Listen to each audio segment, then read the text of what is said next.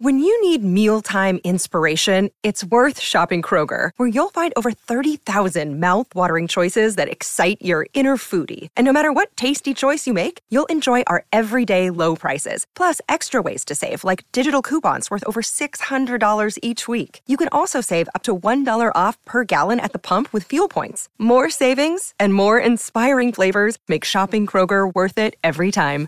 Kroger, fresh for everyone. Fuel restrictions apply.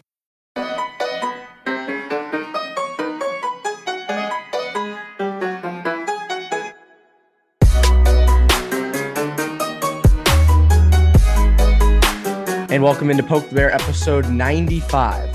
No more players. We're doing this until 100. No more players. Uh, I am Evan Marinofsky. That is Conor Ryan. Conor, what is up? Evan, doing well. How you doing? Doing great. Doing great. Uh, and I think the, the people are going to be listening to this going, oh no, this is coming before an elimination game. Uh, if hopefully people have warmed back up to you after your curse has been thrown on the Bruins ever since you've done those live post game shows. Hopefully, just gonna stop. Do, just gonna stop doing the post game shows. Is what I think we we figured out what the crux of the issue is. It isn't secondary scoring. It isn't you know bad stats. It's not you know getting to an early deficit. It's me on the post game shows. Like now that we we've I think addressed that, I'm no longer gonna be on those. I'll be there in spirit. I'll be watching. Yeah, I'm not participating in them. Uh, I think maybe we found out how the Bruins can get past Carolina in this first round here. Conor, you are not getting out of work that easily. This is not how this is. I've been run this by my HR department, aka me. Uh, but anyways, uh, yes, I, I, I, I uh, the, the hopefully people are warming back up after uh, the curse. I, I, I think the podcasts are safe, right? We've we've decided this. I mean, I think the Bruins have done pretty well ever since we've been podcasting about them. So I think the podcasting is is a okay safe. Um, but this is coming right before your list. This is coming out the day of Game Six. Uh, and the Bruins, uh, for those who have been living under a rock, are down three to two in this series. Things are not looking very, uh, very great. Uh, it's funny how in a playoff series how things switch so quickly. Right after Game Four, it's like, oh my god, the Bruins are going to do this. After Game Five, oh my God, this might not happen. Um, and the one reason people are thinking this is not going to happen is because a familiar flaw is coming back to bite this team, and that is the good old secondary scoring. Decided it didn't wasn't going to show up in Game Five. It's been a little weird all series, especially in Games Three and Four, where it was sort of that. T- I mean, aside from the shorthanded goal, uh, the top line was really kind of carrying play there for a bit. Goes away in Game Five, which happens. Can't have them score, you know, four points every game. Familiar flaw back in the fold. Yeah, very frustrating. I think when you look at the Bruins, and again, every team goes through it when you get to the playoffs where things grind down and the amount of you know real estate you have to work with and the offensive zone isn't there. So I think every team hits that that lull or that roadblock in terms of not being able to get as many easy chances. That being said, uh, you look at this Bruins team and the way they were playing. This isn't like I, I think we mentioned on the post game show yesterday. This isn't like the Bruins in years past where it's you're hoping that you're getting some other guys stepping up at the right time, right? Like it's like, oh, Ondrej Kase could be a top six guy, uh, you know, situations like that. This is over an extended sample size. You've had Jake DeBrusk looking like a top line winger on that top line. You've looked at Erik Haula, who had 19 points in his last 19 games of regular season, looked like a legit 2C. You look at Charlie Coyle, who seemed to be finding his game, especially you know being pushed further down in that third line. Guy like Craig Smith, who if he's your third line winger, pretty good. Like that, he's, he's kind of one of those guys we've talked about before, where top six, maybe stretching a little bit. Third line, perfect. Like for a guy that can give you 15, 20 goals a season, that's exactly where you want him.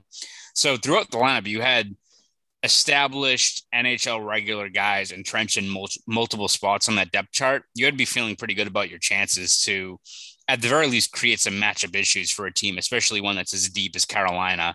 And you're kind of back at square one, right? I mean, you look at the series now, five games in. Uh, Connor Clifton has more five on five points than Charlie Coyle, Jake DeBrusk, and Craig Smith. Craig Smith, who has zero points. And again, yeah. Erik Haula has, I think, two five on five points.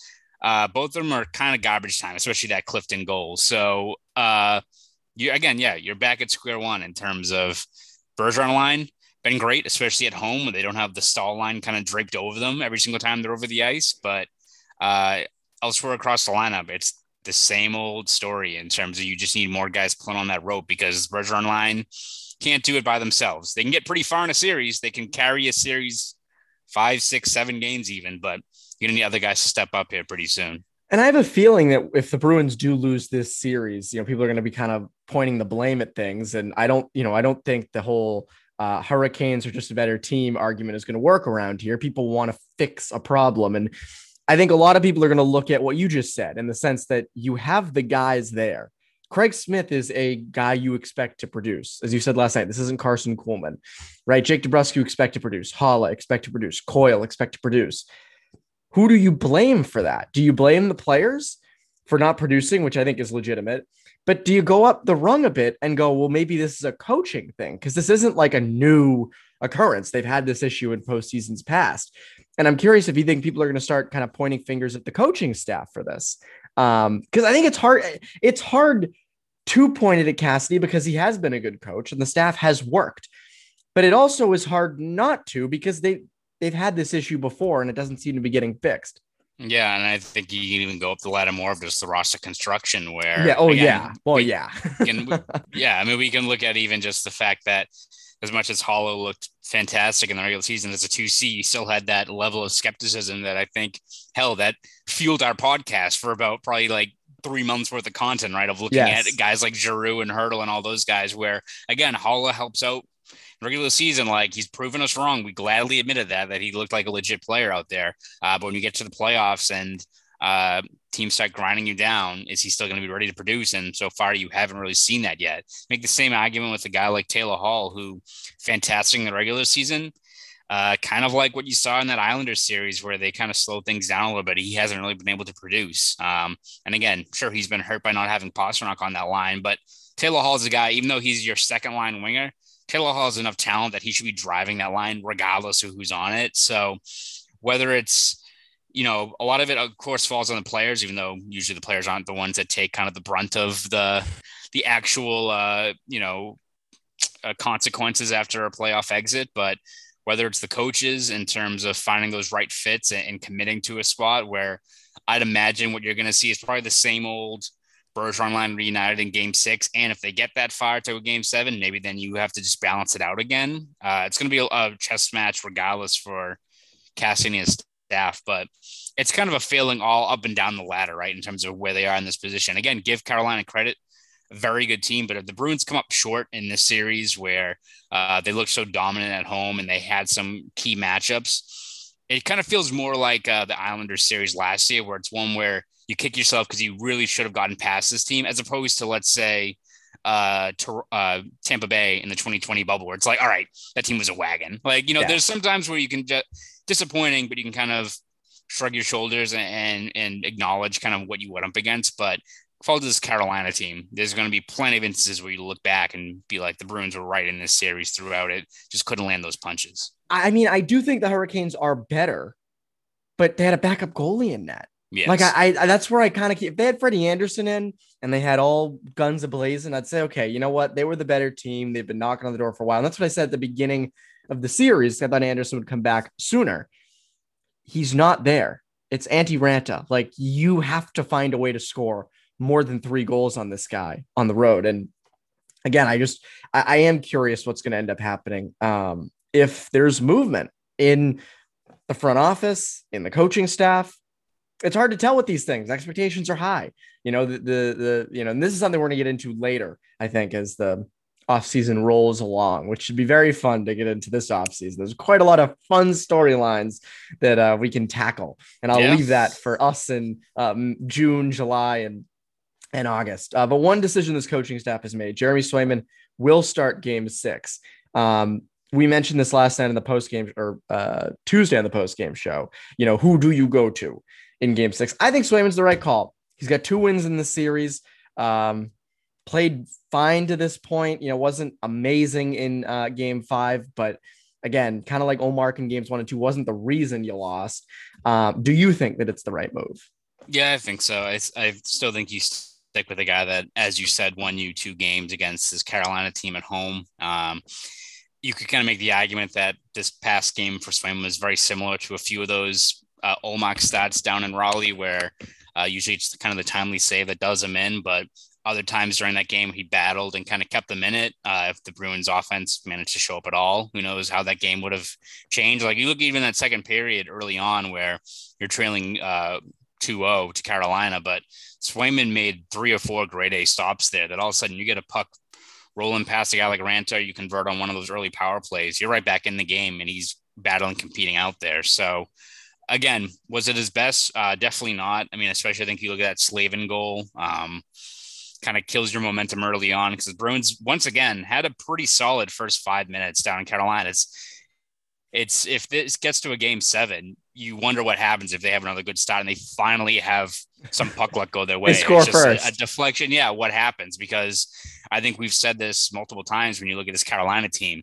Great front running team, but if they're starting to chase things and they're starting to press and they start making some mistakes, yeah, it, it kind of unravels for them. And you can make the same argument for the Bruins, who aren't really a team that's equipped to you know, come back from a two, three goal deficit, especially against a team like Carolina that knows to kind of shut things down when they're protecting a, uh, a slim margin. So again, Swayman wasn't his best, but uh, I think you look at just the overall line of work that he's put forth so far in this series and the fact that, again, I don't think at this point the Bruins have kind of a central focus of just keeping their season alive. I think the last thing you want to do now is start adding more second guesses of, all right, is it going to impact Swayman's confidence if we go to Ullmark for a game, then have to go back to him? Like at this point, it's just what the next task at hand is. And I think when you look at who's going to uh, be the guy that gets you past this first hurdle of winning a game uh, in game six at home, uh, I think Swayman's probably the guy to do it. Is the guy. I 100% agree. I think you, you can't be switching around guys at this time of the year. We'll get to another lineup switch that uh, could potentially come uh, in game six. Safe bet, though that Swayman plays well enough, at least to give the, the Bruins a chance to win game six. Might not steal you the game. He could, but might not steal you. But you know, safe bet wise, uh, he will be in there making some solid stops. When we're talking about really safe bets, we're talking about our good friends over at BetOnline. Right, you are, Evan. Listen up, guys. Our partners at Bet Online continue to be the number one source for all your bet needs and sports info. You can find all the latest sports developments, including updated odds in the playoffs, fights, and even next season's NFL futures. BetOnline is your continued source for all your sports wagering needs, including live betting and your favorite Vegas casino and poker games. It's super easy to get started, so head to the website today or use your mobile device to join and use our promo code CLNS50 to receive your 50% welcome bonus on your first deposit. That's promo code CLNS50. Bet online with a game stats. Where the game stats. Okay, so uh, Hampus Lindholm uh, has been out for games uh, three, four, and five. There was some talks he might come back for game five. He did not ascend from the the rafters like Charlie McAvoy did for game five, where he, you know, rolled up. I love how he rolled up in the car and he was probably thinking, like, man, I hope nobody sees me. And the NESN uh, videographer's yeah, yeah. like right there. he was ready. Yeah, ready Steve was back. right there, just ready for it. Um, but Lindholm did not return. He has been skating at practice in a uh, normal uh, jersey. I, contact, right? He's had contact yeah. in practice. Yeah, full clearance. So he he looks like he's go- about to come back. If he does play game six, though, there does uh, leave a pretty big decision. Who comes out for one Hampus Lindholm? And you have to think, well, it's either Mike Reilly or Matt Grzelcyk. Uh, unless it's someone else, who do you think should come out? I think right now it's probably going to have to be Grzelcyk, right? Uh, I, I, which I think uh, disappointing because again, uh, I think Grzelcyk throughout his tenure here has been a net positive for this team, and I think you look going into this series, if it was one guy you're going to take out, the automatic first guy would probably be Reilly, right? This guy who is kind of on the outside looking in down the final stretch of the regular season. But I give Reilly credit. I don't think he's had that many defensive breakdowns or some of those plays where you're, you know, kicking yourself that you've seen at times from him. I think he's been pretty clean with the puck. Um, I think he even had like four four blocks in in game five. One of the few guys that actually kind of stuffed the stat sheet in Summer God uh, in that game. So I don't think he's really been uh, an issue so far. And I don't think you can take out Forbort, right? Because I think he's been as advertised. He helped you win one of those games in game three with those that shot blocking. And you're going to need a PK guy like that to help you counter uh, what Carolina can bring out there. So I liked Spoke Z's tweet about Forbort, where it was like uh, Derek Forbort, whenever like someone gets a oh, penalty oh, on the Bruins, like taking a drag. Affleck yeah. taking a drag. Well done, well done, Spoke Z. nice um, work. But uh, yeah, I think you look at. I want to say that the five on five numbers are like I think the Bruins have been outscoring Carolina two one with Reilly in the lineup again in limited time, but what have you. And I think with Grizzly, it's Carolina's outscored them six to two. I mean, he's Ooh, just that's not good. Not Ben, yeah, not Ben himself. I think Reilly, uh, Grizzly and Carlo together have been outscored uh, for nothing. So I think if you just want to look at that as just the the you know defining statement as to why he's out, that's probably it. But yeah, he just hasn't found his game at all, and a lot's been made about his struggles in the playoffs in the past in terms of teams that are forechecking heavily and him uh, coughing up the puck. I mean that that hit on that Svechnikov dealt him leads to that offensive zone possession where it leads to Slavin's first goal there, which is a tough hit.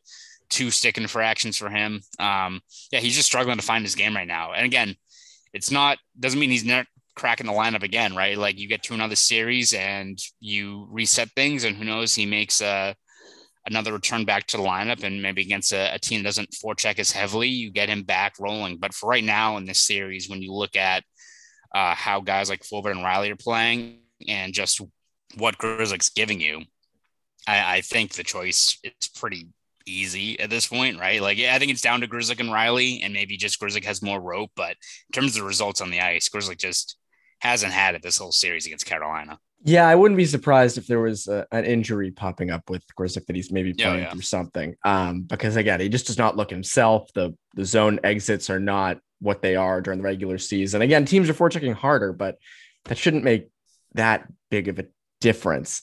I agree with you. I think it's like, And that's tough. Again, like Grzelcyk is a guy who you like to have as an offensive dynamo next to McAvoy when you need a goal. And like he adds a lot, but you just haven't seen it in five games. So like you go with what you got. You, you know, it's not just going with the hot handed net. You've got to go with the hot hand um, in parts of the lineup. And I think sticking with Reilly is probably the right move. I guess it would be uh, Lindholm, McAvoy, Reilly, Carlo, Forbort, Clifton. That would be your your six. Yeah which again, like it's so funny because this series up on offense, it's been the secondary scoring that hasn't really worked when you need it. But on the back end, we were all so worried about, you know, Forbort and Clifton and, and even Reilly.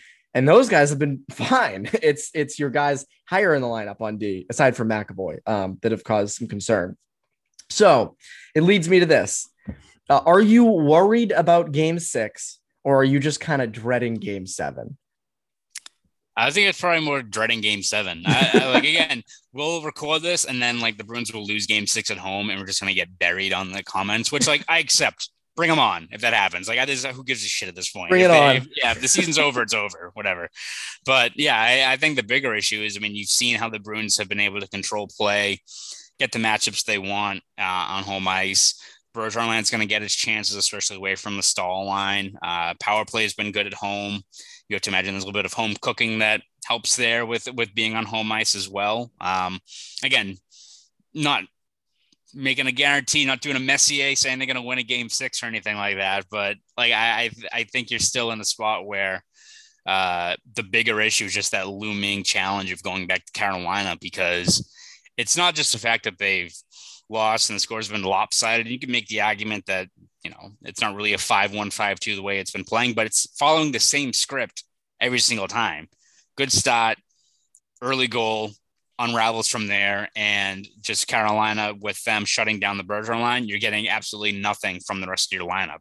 And again, anything might happen in a game seven, but you need to have some semblance of momentum, some semblance of hope other than the Bergeron line going sicko mode or Swayman standing on his head and giving you 40 saves, right? In, in, in order to get past Carolina PNC Arena. So I think that's the bigger challenge is even if they win like game six, uh, and again, everyone will be happy. You extend that season a little bit longer. Bergeron doesn't potentially, potentially play his last game.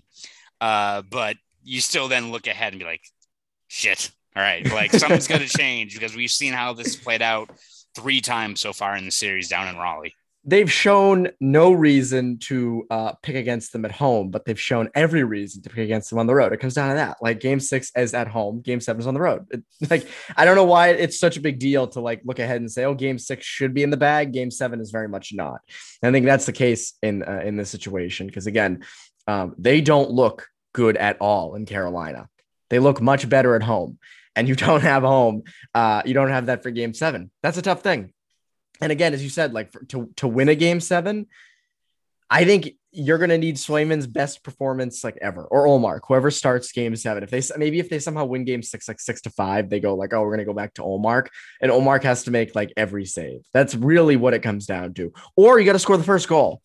Like yeah. if you can find a way, and this is playing out like the t- uh, 2011 Cup final, if you can find a way to get a weird first goal in the first you know 10 minutes then you're cooking. But if you're giving up that early goal, uh, like they have the past three games in Carolina, probably going to chalk that up as a loss. Uh, which we kind of just answered my last question, which is if the Bruins come back and win the series, it's because of what?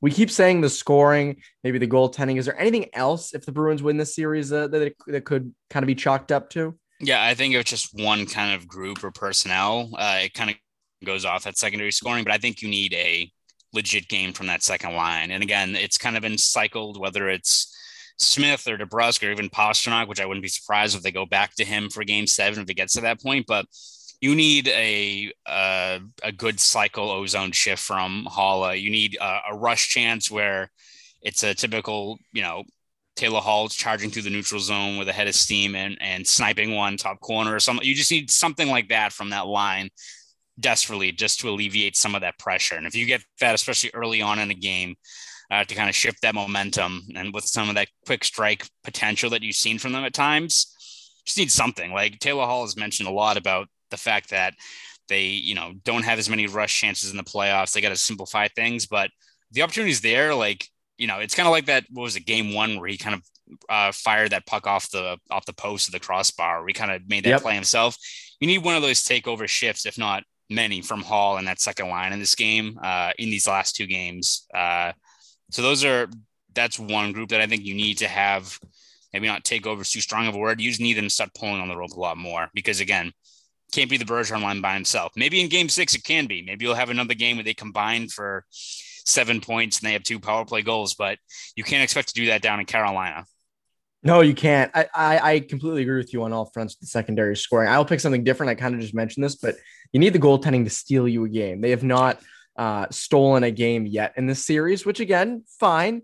But you're down three two. You need if it's Swayman in there, you need Swayman to just steal you a game or to at least hold down the fort strong enough to not give up the first goal, which is tough because again, you know, you have these giveaways in front of him, you have missed coverages. I mean, even on that first goal, you mentioned the Grizzly uh, failed to clear, but also like uh, Slavin just had a route to the net. Uh, they they completely bungled the coverage at the top of the zone. So like, I think again, you just need him to steal you a game, kind of like Tuukka Rask in that first period in Game Three or game was it was Game, game Three. It was Game Three, yeah. In Game Three, twenty shots of, on goal, 20, 20 shots on goal in 2019. You need that kind of performance, um, and that's what's going to take to win.